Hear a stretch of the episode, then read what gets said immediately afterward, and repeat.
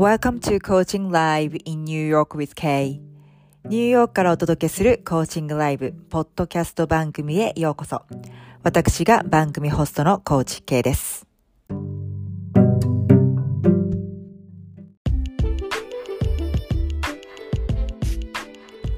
Hi everyone, thanks for tuning in today. I just wanted to say hi and quickly introduce myself as well as what my podcast program is about. リスナーの皆さん、いつもご愛聴ありがとうございます。初めての方、私の番組を発見してくださりありがとうございます。この番組では2012年より認定ライフコーチとして活動してきたニューヨーク在住のコーチ系がシナリオなしのリアルライフコーチングセッションを公開しています。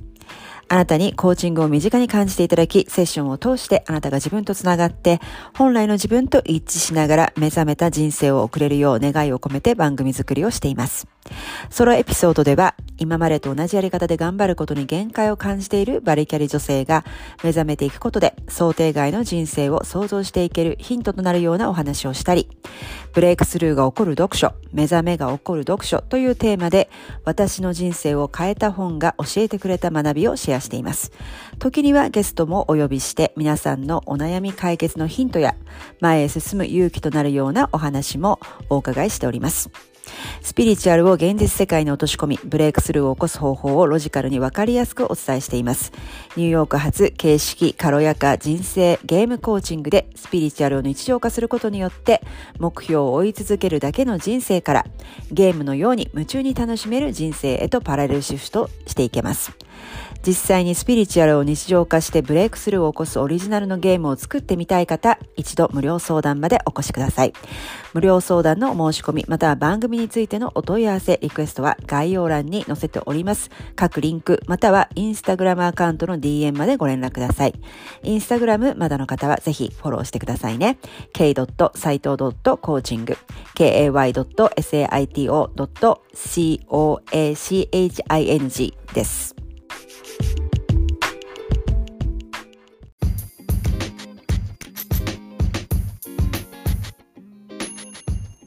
はい、ここでまた一つ新しいお知らせです。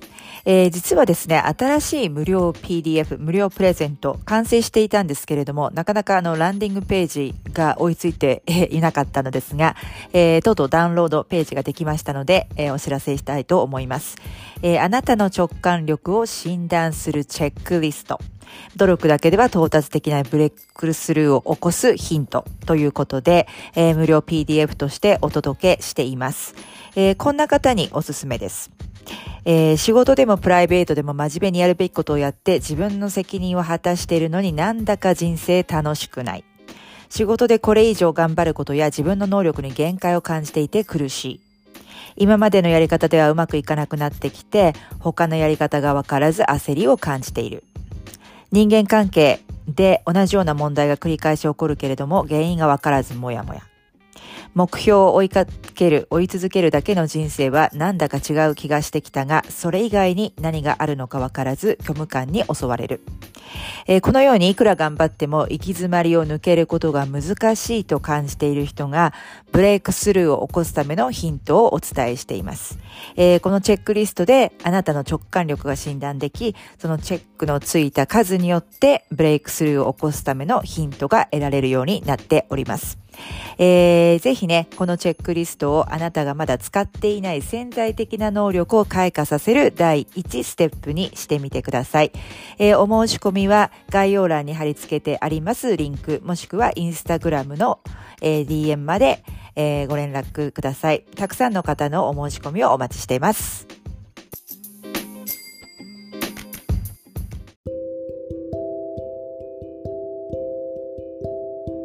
はい、えー、ここで一つお願いがございます。以前もね、お願いしたことあるんですけれども、Spotify の方では見れると思うんですけれども、えー polls ってね、英語で言うんですけど、アンケートを、えー、ご用意させていただきました。えー、今週、えー、先週、先々週とずっとリタさん、チャネラのリタさんをゲストにお呼びしているということもあり、えー、スピリチュアルや目覚めを何に活用したいですかという4択を、えー、作ってみましたので、ぜひ、えー、そちらのご協力をお願いいたします。えー、皆さんの、えー、ご回答を楽しみにしております。よろしくお願いいたします。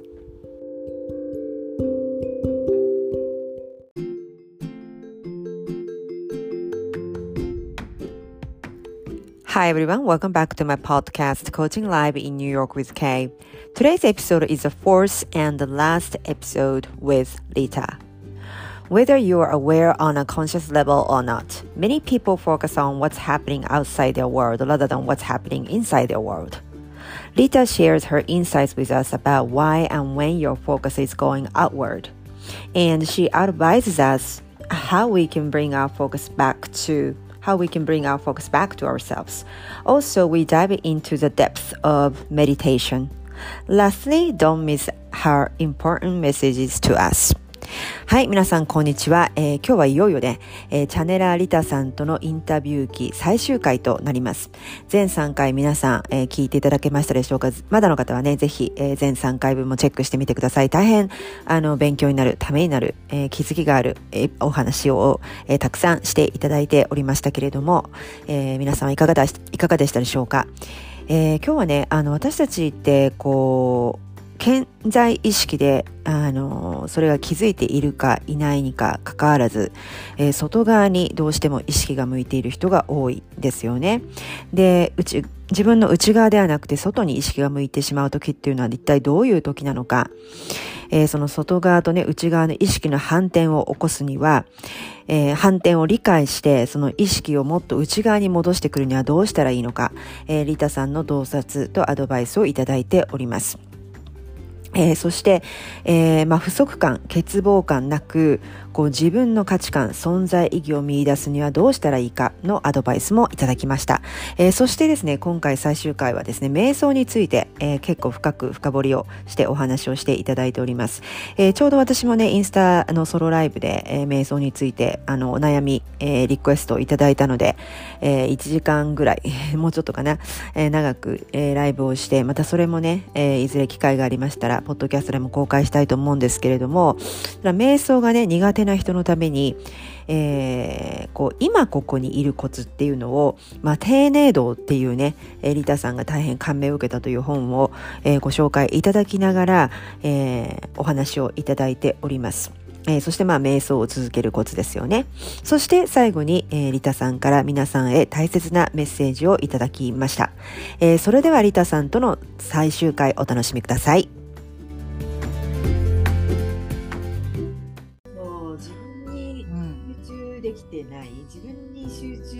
人っていうのは気にならないですかね、うん、他のことが。うん、そうですね。自分に集中するしかないですしね。なんか他の人のことをコントロールしようと思っても難しいしあの関係ないからあの その関係ない人のことをどうこうできないから自分ができることをするしかないと思うんですよね。この。そうですよね、うん、なんかコーチングとかに来られるお客さんとか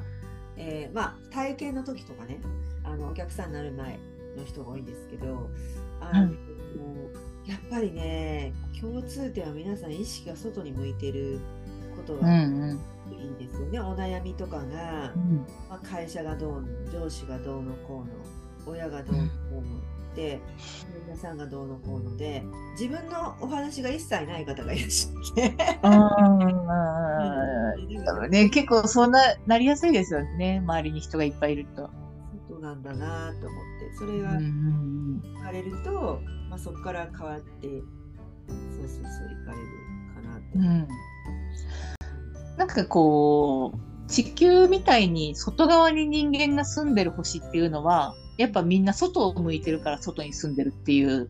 説もあるんですよね。本当にもう内に向いて自分のことに集中できる星の人たちは、ちゃんと星の中に住んでるみたいなこともなんか言われるんですけど、まあそれは見えないから何とも言えないけど、あの、そうなりやすいけど、うーん、なんか私は会社員を辞めて自分が思ったのは、その、自分の人生に結局挑戦してくないから、自分で問題作ってたなってすごい気づいたんですよね。ああいつが嫌だ、こいつが、こいつがも間違ってるとか、お客さんでトラブルが起こって、自分がこんな大変なことになって、なんかな、なんで私はこんな頑張ってるのにって言ってたけど、本当はずっと自分で何かしてみたいと思ってたのに、仕事が大変でできないっていう言い訳をするために、何か次から次に私自分で問題を起こして、それに追われてこれができないあれができないっていうこうなんていうんですかねそういう言い訳のためのなんか理由をこうそれとそれらしくさせてくれるものを実現させてたっていうか。だから全てが内側の反転なんですよね外側の、ね面白いですよねそれに気づくのにすんごい私も時間かかりましたけど。うんそうなんですよね。だからい意外にだそういうことをしない、あそうそうだったって気づくと本当にそういうこと起こらなくなりますよね。嫌な人が現れなくなったりとか。そうなんですよ。私、本当今嫌な人いないんですよ。そうなんですよもう昔なんだみたいな感じになっちゃう。う。大豆も勢ぞろいだったんだけど、今やってる人いないです。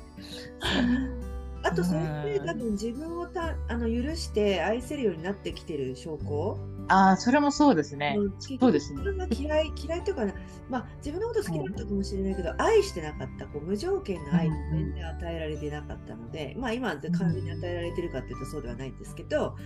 前と比べるとそれがすごくうん。許せてきてるのが反映してる。だから多分こう自分のこと大好きなさんちゃんとかは 嫌いな人いないと思うし、そういう人を映さないと思うんだよね、ああいう人っていうのは。うんまあね、なんかああいう人はそエンターテイナーなんで、どこまでご本人が何を考えてるかは分かんないですけど、あのーなんか結局自分との戦いがある限りは外に戦いが起きちゃうと思うんですよね。うん、だからもちろん私も戦争戦争が起きてほしくないとかなんかそのいろんな世界で起こってる問題を起こしたくないと思うけど今私がそこまでのできる権力とか力があるわけじゃないから今自分ができることとしたらもう一人一人がまず自分を愛することをできるような、なんか自分ができる活動をするとか伝えられることをするっていうこうことからするしかないからやるっていうか。だから政治がどうとか誰が悪いって敵を作ってても結局また善意でやってても敵を作ってる限り戦いが生まれちゃうから、まあ、自分を愛して自分ができる範囲でまず自分がこう人を愛したり周りの人が自分を愛せる手伝いをしてあげたりなんかそういうことを一人一人がやっていけば、まあ、少しずつでもやっぱ変わっていくんじゃないかなと思うんですね。うん、だから自分のことを愛せている人が増えれば、そうなんですよもうえー他に興味なくなると思うんですそ。うんですね、他から、いや、結局、こう、人に何かちょっかいを出す、人のことをなんとかどうのこうの言う人っていうのは、結局みんな自分に対する愛が不足してる。エネルギー不足、エネルギー中不足ですよね。だからそれがなくなると別に戦争は起きないですようね。ん、そんなことしてる誰も戦争行きたがらないですね。私毎日幸せで忙しいからそんななんか戦いなんか行きませんって。みんなが言えるようになれば。そうですね。結局かか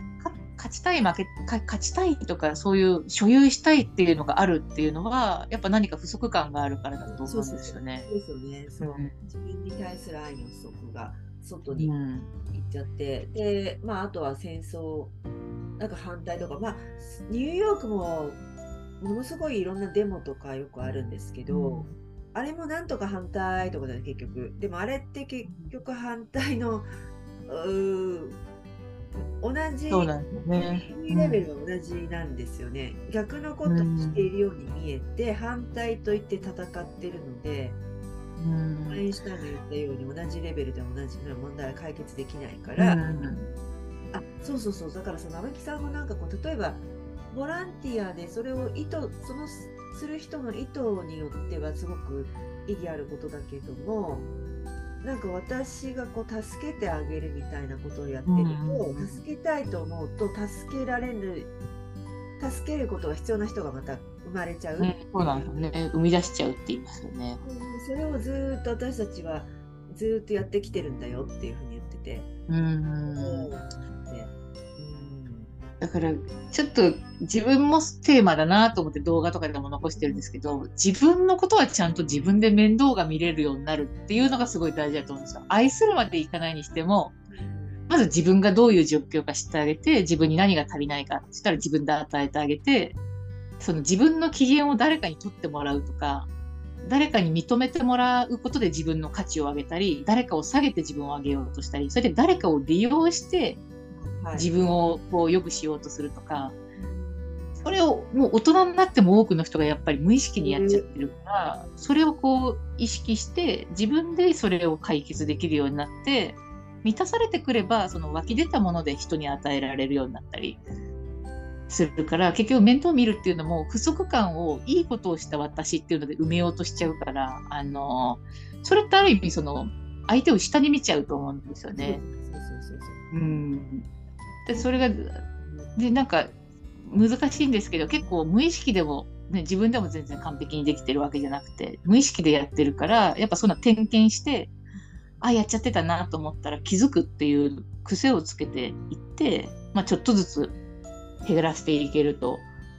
いいのかなとは思うんですよね。確かに。うん、うーんそうですよね。あの、多分それです。誰かを助け、あとはその、えー誰かを助けてあげてる私っていう、こうんうんう、満足感みたいな。うん。うん。うん、で、そこで価値観を見出しちゃってる。だから、うん。うん。でその本当し会社勤めとかしてた時は私は多分すごいそれは顕著であの結果を出してれば自分は価値がある。でも結果が出す出せないと私は価値がないってその結果によって自分のなんか存在意義が揺れ動いちゃう。いうんですかね。でい良くなるとなんか逆にこう調調子づくし悪くなった瞬間に急にこう私なんていいいる意味がないんだみたいになってなんか。一喜一憂の典型ですよね。そうですよね。それは、そもそもその出来事に問題があるっていうよりも、私の内側に、その欠乏感みたいなのがあって、そういう成果で穴が埋まったり埋まらなかったりして、それってもうずーっと安定しないし、この、安定しない。本当。そうなんですよね。ずーっとこう、人生がずっとなんとなくこう、お腹が空いた状態みたいになっちゃうし、満足しないですよね、いつまでも。うんうんうん。そうですね。だから本当に 基本は本当に自分をいかに自分がご機嫌にしてあげられるか、うんうん。うんそれで全てが回っていくと思いますね。ね。うん。そのためには本当に何が欲しいのかっていうのをなんかし知るっていうのが大事だと思うんですよね。人から言われたとかみんなが持ってるからじゃないかもしれない。自分は全然違うことがしたいかもしれないから、それをこう、か叶えてあげるというか。はい。うん。そうですね。だからやっぱり内観とかうん。ですね。そうですね。なんか、あの、ちょっとご質問でいただいてて、その、瞑想は必要ですかっていうことの、この、瞑想できたらもちろん瞑想ってすごくいいと思うんですけど、あの、結構私セッションとかしてて、やっぱ普段頭をすごくみんな使って、こう気がみんな上に上がってる人が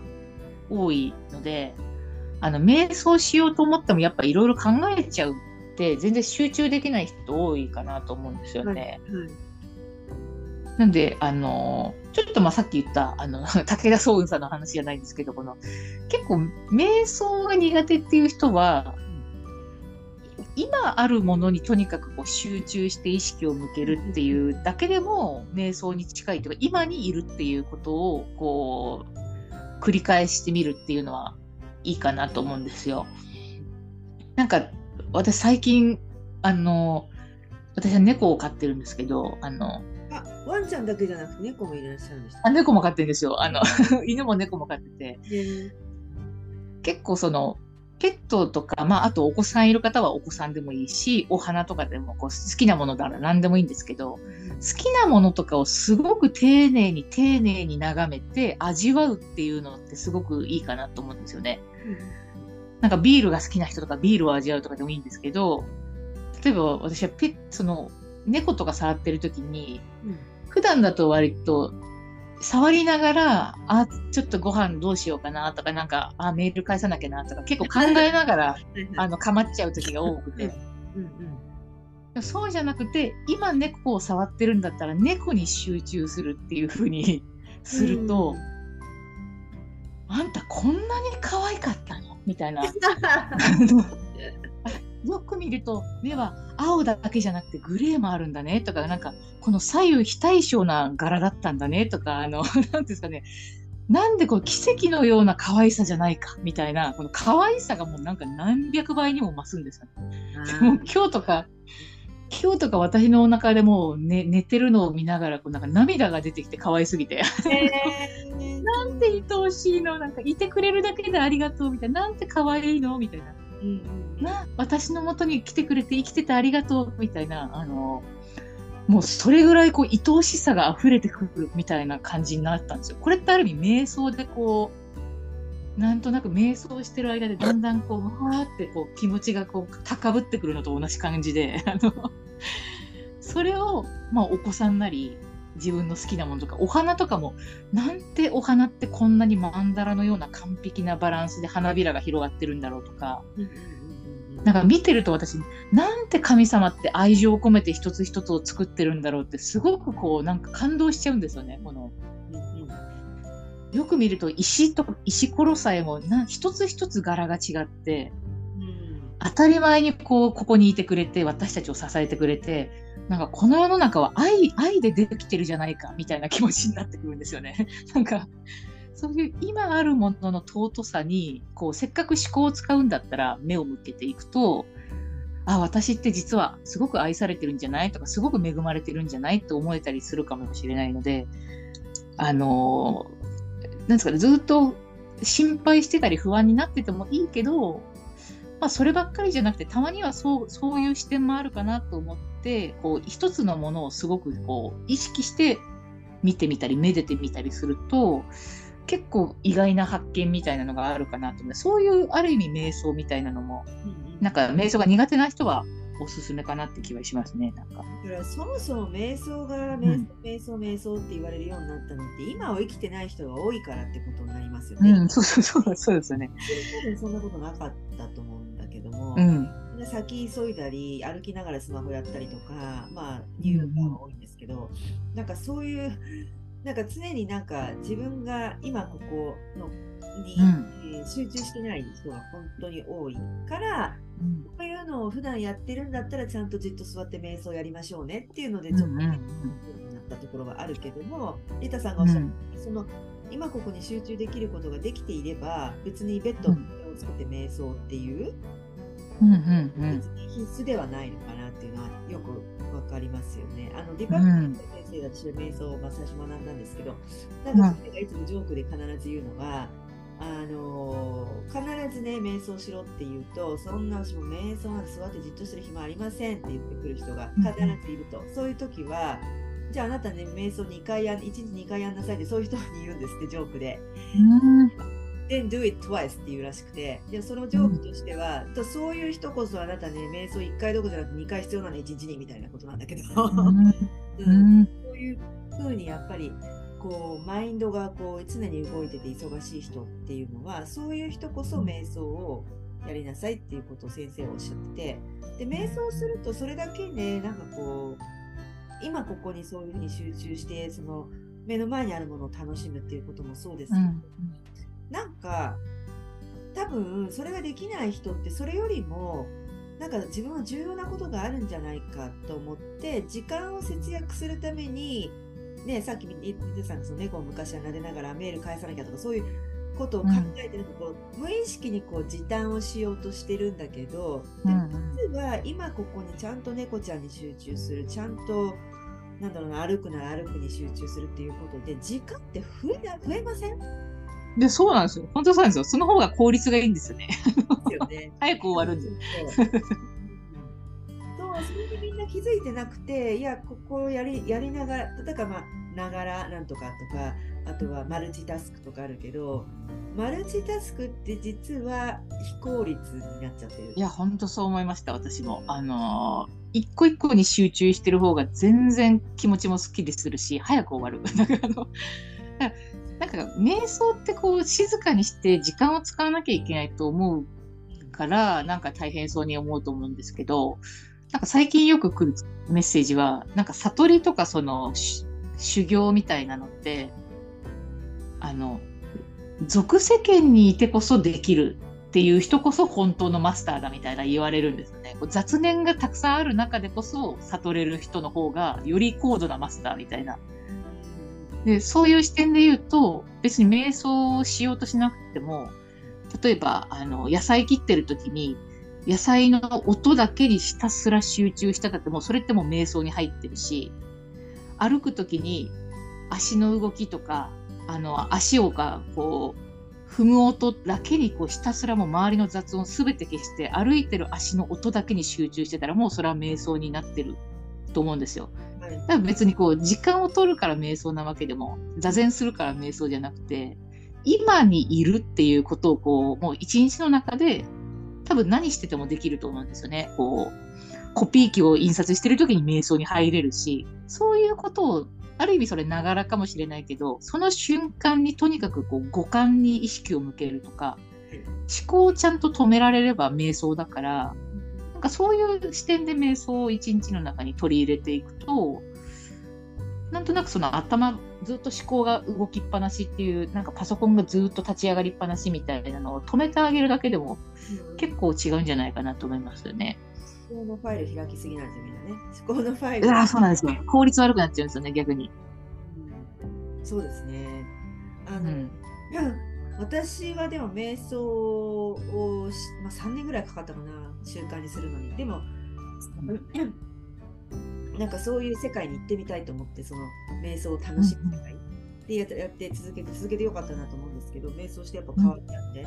で自分変わったのは多分そのいろんな瞑想を試したんですね。実験好きなので、いろんな実際にニューヨークのそういう瞑想のセンターみたいなところにコミュニティに行ったりとかオンラインでしたりとか、あと自分で普通に、えー、動画見てとかあとは何も聞かないでとか、いろんなやり方を試して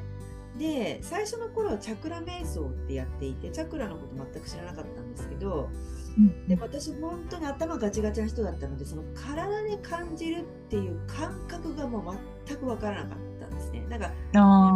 メンターコーチにそうに言われて体のどこに何か感じるのとか言われても全く何も感じないんだけどみたいな。だいぶ頭使ってました。痛いとかなんとか全くないみたいな。で、うんの感覚が分からずに今度チャクラにあの目をつぶりながら集中してそのチャクラって各セブンチャクラで色があるじゃないですか。で第一チャクラって赤みたいな。でそういうのを想像しながらその体の部位に集中することによってそこにだんだんあったかみを感じるようになってきたりとかして、そう。でなんかあの第二チャクラっていうのが日本語で言うとまあ丹念の下ぐらいですかね。でそこに例えば集中オレンジっぽい光ですけど集中すると、なんか次の日生理が来たりとか、なんかそういうよくできてますよね。そうなんですよね。で、なんかそういうことやってるうちに、あ胸の痛みってこういう感じなんだみたいな。で、そこから直感っていうのがなんとなく分かりやすい、なんかつながってきたんですよ、だんだん。うんうん、だからそういう意味では、私は瞑想や、ちゃんと座ってやる瞑想やってよかったなと思うあとなんかソニア・ショペットさんってサイキック知りません？ああ、すみません。私、勉強不足で。いやいやいや、あの、昔からいる人でめちゃくちゃ有名なんですけどね、あの、アメリカとか。並木さんも昔ソニア・ショケットと勉強してたとおっしゃってましたけど、私、彼女の本何冊も読んでいて、で、彼女がその、ある本で言ってたのが、ああ、でもインスタでも言ってたかな。あの、とにかくその、今ここにいるためには、こう、今、自分がいて目に入るものを、バーバライズ、その言語化することって言ってましたよ。あの、あ、なんか言ってて、あ、ピクチャーフレームが見えるなと思ったら、それを、はい、写真、写真立て、はい、時計、えー、うん、花。で、それに言ってだんだんこう、なんか、見えるものをただ単にこう、言語化していくことで、心も落ち着いてきて、今ここに入れるようになるって言って、なるほど、それとなんだなと思って。うん、結構、なんか、割とあのちょこちょこちょっと動画でも多分同じこと言っちゃうんですけどあのなんか思考と五感は両共存しないっていうのをよく言われるんですよね。あの思考が考えてる時はどっかが絶対五感がおろそかになってて、例えばさっき今おっしゃっていただいたみたいに目で見て口で口で説明するって見てみちゃんと見てないと言えないから多分その瞬間で思考が止まるからこの目っていう五感を使ってかつ口で喋ってるからもうその瞬間思考を止められるから今にいるっていうことが結果的にできるようになっていくっていうことかなと思うんですよね。そうななんで結構その五感何でもいいんですけどこうあ例えば電車の中であなんかざわざわ気持ちがゾワゾワしちゃうなっていう場合は目を閉じてひたすら耳に入ってくるこう電車内の音とかに集中するだけでも多分一回思考とか心配を止められたりとか、なんかそういう時五感をすごくこう役活用するのはいいのかなって思うんですよね。あとはなんか気持ちいい本当ペットもそうですけどブランケットとか気持ちいい素材をひたすら触ってああ気持ちいいなっていうところにだけ意識を向けて寝るとか。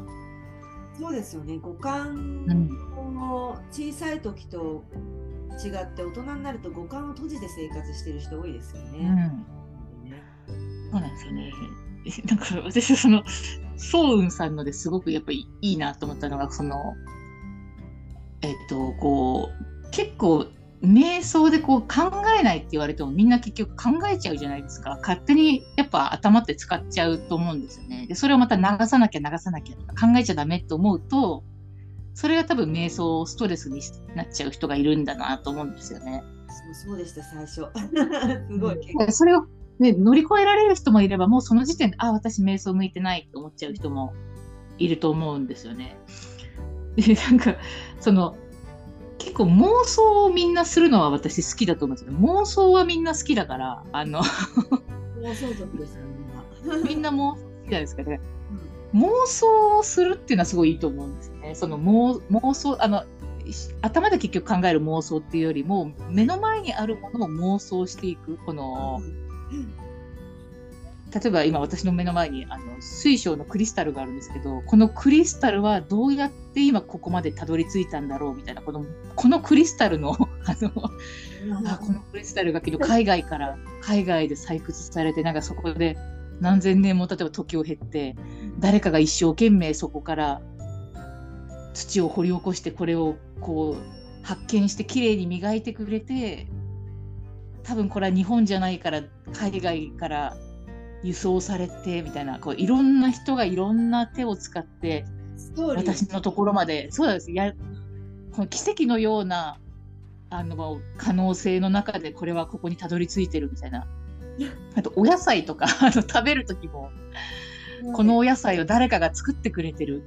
とかそれが100円で買えてるなんてなんて私は恵まれてるんだとかね。なんかこう想像のストーリーで自分がこう当たり前に与えられている恵みに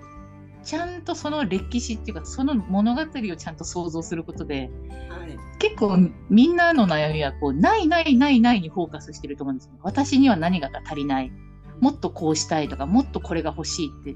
でもこんなにいろんな人の愛や労力を与えられてこんなにそれが目の前にたくさんあるのに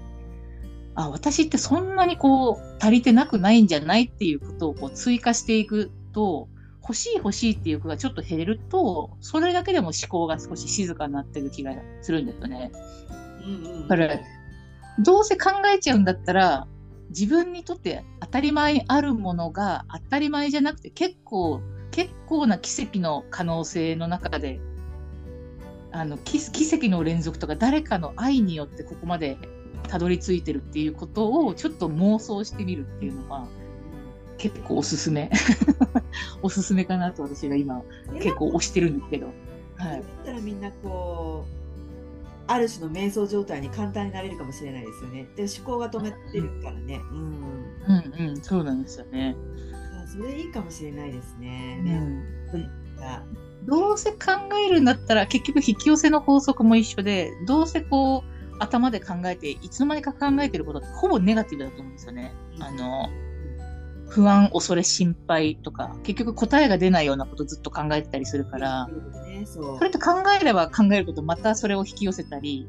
形作ってしまうからそれぐらいだったらまだ感謝とかありがとうとかああ私恵まれてるっていうエネルギーを放ち続けてた方が絶対自分にとって得があると思うんですよ。ああだから極端に言うと、勘違いでもいいんですよね。その感じでもいいんです全然いいですだって誰に言うわけでもないし、こう自分のそうですそうですそうです。世界だから、勝手に妄想してありがたいなーって思ってたらもうそこから放たれてるエネルギーってめちゃくちゃ高いわけじゃないですか。はい。うん。それとシンパシーで何か届くものっていうのは絶対良くなっていくに決まっててだから結局結局同じエネルギーを使ってかん悩んだりつ考えるんだったらいいことを妄想して高い波動を放ってるっていう訓練をしていけばそれはなんか自分にとっても周りにとってもいいことかなと思うんですよね。うんうんうん。うんうんだなんか慣れるまではちょっと面倒くさいかもしれないですけど慣れてくるとそれが楽しいから結構できると私は感じてるんですよ今のところ。うん、おちょっとおすすめな。ありがとうございます。役に立つ後で。はい、丁寧度面白そうですね。読んでみようかな。あ面白かったです。すごい。お客さんにも勧めたらすごいお客さんも感動してくれて、へえ。あの、うん、分かりやすいです。すごい。それとなんか似てるんですけど、増野書平さんって禅の王様し知るんですか？なんか何冊か本、まあ何冊かどころじゃないのかもしれないけど、本を出されていて、えっ、と、なんだろうね、美しい書さ、ごめんなさい、ちょっと待ってくださいね、その本が。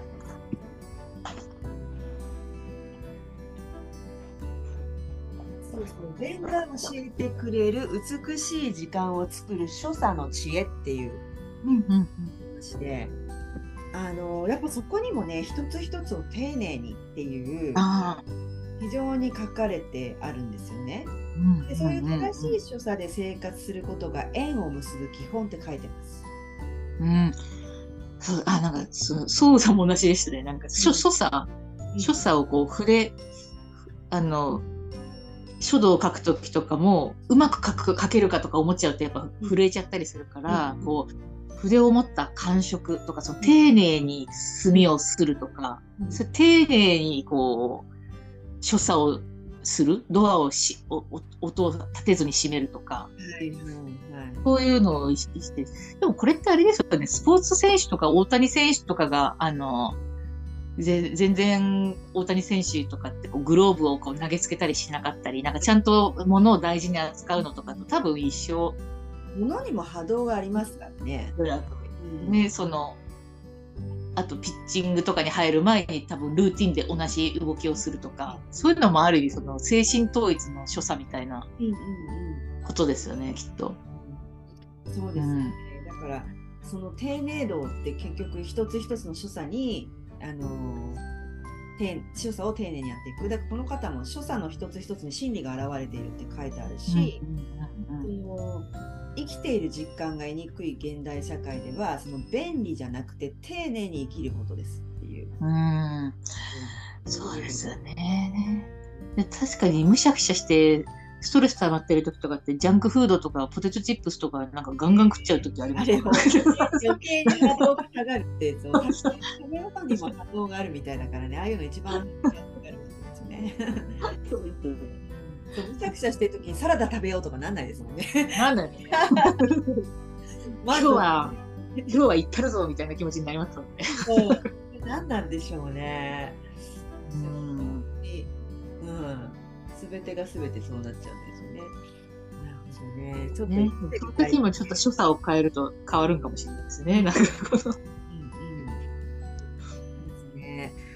めちゃめちゃ勉強になりました。なんかあちらこちら こんなの大丈夫ですか？にあちらこちらにそのねあのリスナーの方に対する、まあ、悩んでる方に対するアドバイス非常に深いものが散りばめられていいましたけれども、まあ、最後にこう今、はい。えー生きづらさとか悩みを抱えている方たちに何かメッセージお願いできますか、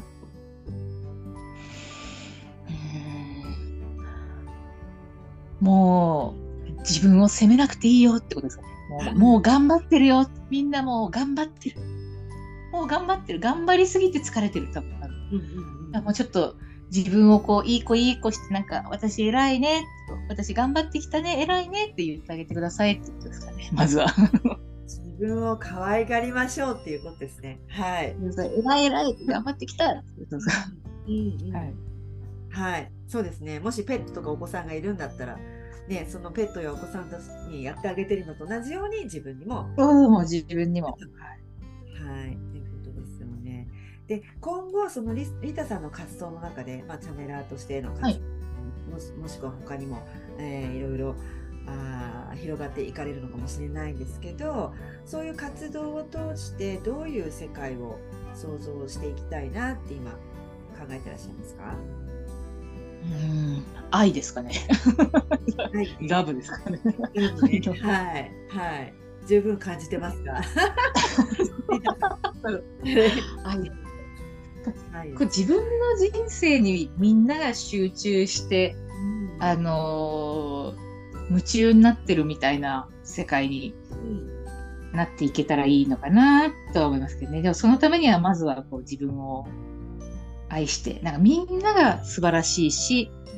みんながもうすでに素晴らしいし、みんな違っていいし、誰が上も下もないし、こうみんな素晴らしいんだよっていう世界がいいですね。ですね。はい。うん、でそこでみんなが自分に集中してるんだけど調和が取れてるんですよね。そうそうそうそうであれば調和が取れるってことですよね。はい。そうですね。自分がす幸せで好きなことしていないと余裕って出てこないと思うんですよね。うんで誰かのことまで助けてあげたいなんて思えないからあの、うんでこう自分が満たされてないのに他の人を助けようとすると結局見返りを求めてしまったりこうだけやってあげたのにとかなっちゃうからね。うん。だからこう、よく宇宙はこう陰陽の法則っていうというか、こう原因と結果とかこう、なんかいいバランスなので、あの、相手にどんなにやっぱり与えてても自分に与えてなかったらバランスが崩れちゃうから、まあ自分に与えるっていうことが結構足りてない人が多い気がはいはい。するので、なんか例えば自分のことは今性格とか好きになれないとしても、例えばあの、体、体とかに対して、体が気に入らないとしても、あの、臓器とかに対しては感謝できるんじゃないかなと私最近思うんですよ。このもう、最近私怪我とかしたんですけど、なんか絶対に体って常に良くなろうとしかしてくれないじゃないですか。私のために、あの、常に良くなろうと回復しようとしてくれたり、体も食べ物も消化しようとしてくれたり、はい。どんなに自分が体を大事にしてなかったり、文句を言い続けたり、なんか足が太いわとか文句言ってても、もうパワハラを受けてるような状態なのに、体はいつも私たちのためにずーっと24時間、無償の愛でこう良くなろうとしてくれて、かつ私たちが死ぬまで絶対相棒として一緒にいてくれるのってか自分の、自分と 自分の体しかないから。なんかその客観的なことだけで考えたら、まあ、自分とか、あの、なんか、例えば家族のこととか、あ自分のスタイルとか好きじゃなくても、臓器とか、あの、なんですかね、そういう面には感謝しても、してもできるかもしれないから、なんかそういうことからやってみてもいいかもしれないなと思いますね。はいはい。あはなんか誰に言われたとか何かを読んだというわけじゃないのでとあのそれこそこう直感なんですけど、えーはい。えー何ヶ月も半年以上やってるかなあの自分の寝るときに寝るとき私ベッドで寝てるんですけどベッドではい。読書好きならとりあえず読書するんですね。読書し終わって電気を消す時に必ずあの私霊気もやってるんでその自分に霊気あはい意味もあってその全部に感謝してあの、うん今日もありがとうと頭脳みそ髪の毛目鼻口、えうーん、いいですね。えー首心臓肝臓その臓器の全部名前を言ってそれぞれ感謝して今日もありがとういつもありがとう愛してるよ明日も頼むねって言ってから眠りうん、いいですね。うんすごくいい。なんかね、そしたらね、気のせいかもしれないんですけど、なんか寝不足なのに、そこまでうん。なんか疲れないというか、うん。なんか本当にちゃんとは頑張って働いてくれてるみたいな、なんかその感謝を忘れずに伝える、で、愛を伝えるっていうことで、そう、なんかちょっと、ね。うん、プラスな効果がある気がしますので、もしね、聞いてる方、やってみてください。うん。いいかも。あとなんか私、結構自分にほっとくと厳しくなりやすいタイプですよ。割とダメ出しを、あの、もっともっとって言いたくなっちゃうタイプなんで、はい。最近あの、本当にさっき自分で言った、うんあの、自分、自分をこう頭を撫でて、偉い偉いいい子いい子あ、メール送って、偉い偉いあの、疲れてるのにメール送った、偉い偉いとか誰も褒めてくれないから自分を褒めるの。大事。でも大事ですよね。そうそう、皆さんも笑っちゃう感じでいいからこうやってあげると、ちょっとほっとするから、あの、ちょっとおすすめかもしれないですね。そう、でもそう、誰も褒めてくれないですから、なかなかそんな言っても。そう、褒めてもらうの待ってるのって、それこそ時間がもったいないですよね。それより時間を褒めたそうなんですよ。なかなかみんな思い通りになって動いてくれないから、もうだったら自分で褒めて。そうそう。こう。ってやつですよね。そうそうそう。ねいいかもしれない。はい。はい。で、えっと、あと、イリタさんと、えーつながりたい方は、インスタが一番いいですか？そうですね。えっと、まセッションを一応今、個人セッションをしてるので、まあ、直接お話とかセッションとか受けたいって言っていただける方は、あの、おも、お申し込みフォームというか、あの、スストアってあのメニューのところがあるので、そちらからお申し込みいただければ私がメールでご案内させていただくので、まあ、そこでやり取りと、あんまりちょっと DM でこう、個人的なやり取りは普段そんなにしてないので、あの、なんか、あ、いやいや、なんかあの、ケイさんとかはもともとの、なんかね、お友達みたいな感じなんで、ちあれなんですけど、あの、一般のね、あの、初めて。そうですね。うんそうですね。そういう方はセッションで受けていただけると、あの、ありがたいですね。そうですね。はい。あの、リタさんのセッションめちゃくちゃおすすめでございますので、皆さん。ありがとうございます。はい。あと何か、あのー企画されているイベントとか告知があれば。えーっと、10日に K さんとインスタライブ予定。ライブありますが。はい。あと多分17ぐらいも、ちょっと他の方と多分インスタライブはする予定ですかね。はいあと、うーん、あと、あとはまあちょっと YouTube はい。やってますってとこですかね。YouTube やってます。よかったら見てください。はい YouTube の、あのーポジティブ列車クラブでしたっけ？はい。と今とリタオラクルっていうちょっとオラクルカードリーディングとかの、はいはいまあ、はい2つやってます。はい。はい。あの、名前っていうのは、リタさんがつけたんですか？ポジティブ列車。あそうです。あの、一番最初に始めたハテナブログっていうのを、本当その2月の29日に始めたのからは、いそのタイトルだったんですけど、えはい。ちょうどその時、バシャールが、あの、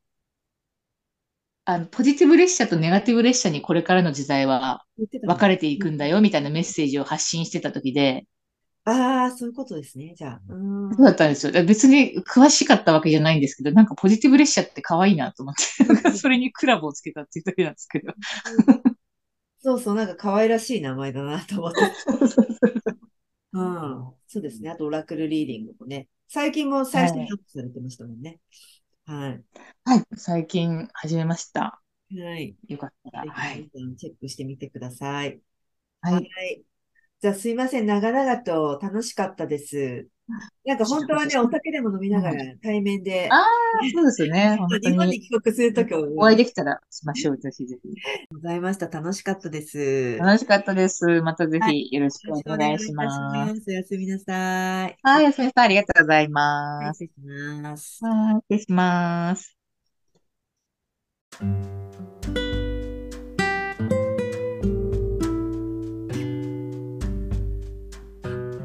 はい。ということで、今回のエピソードはいかがだったでしょうか？もし共感していただいたり、ためになった、ピンときた、または何か気づきがあったという方は、ぜひ配信登録と高評価レビューボタンを押してくださいね。そしてお友達にもシェアしていただけると嬉しいです。行動してるけど結果に広がりがない。ブレイクスルーが起こらない。やることやってるけどなんだか人生つまんない。物足りない。先が見えていて、その見えている先がワクワクしない。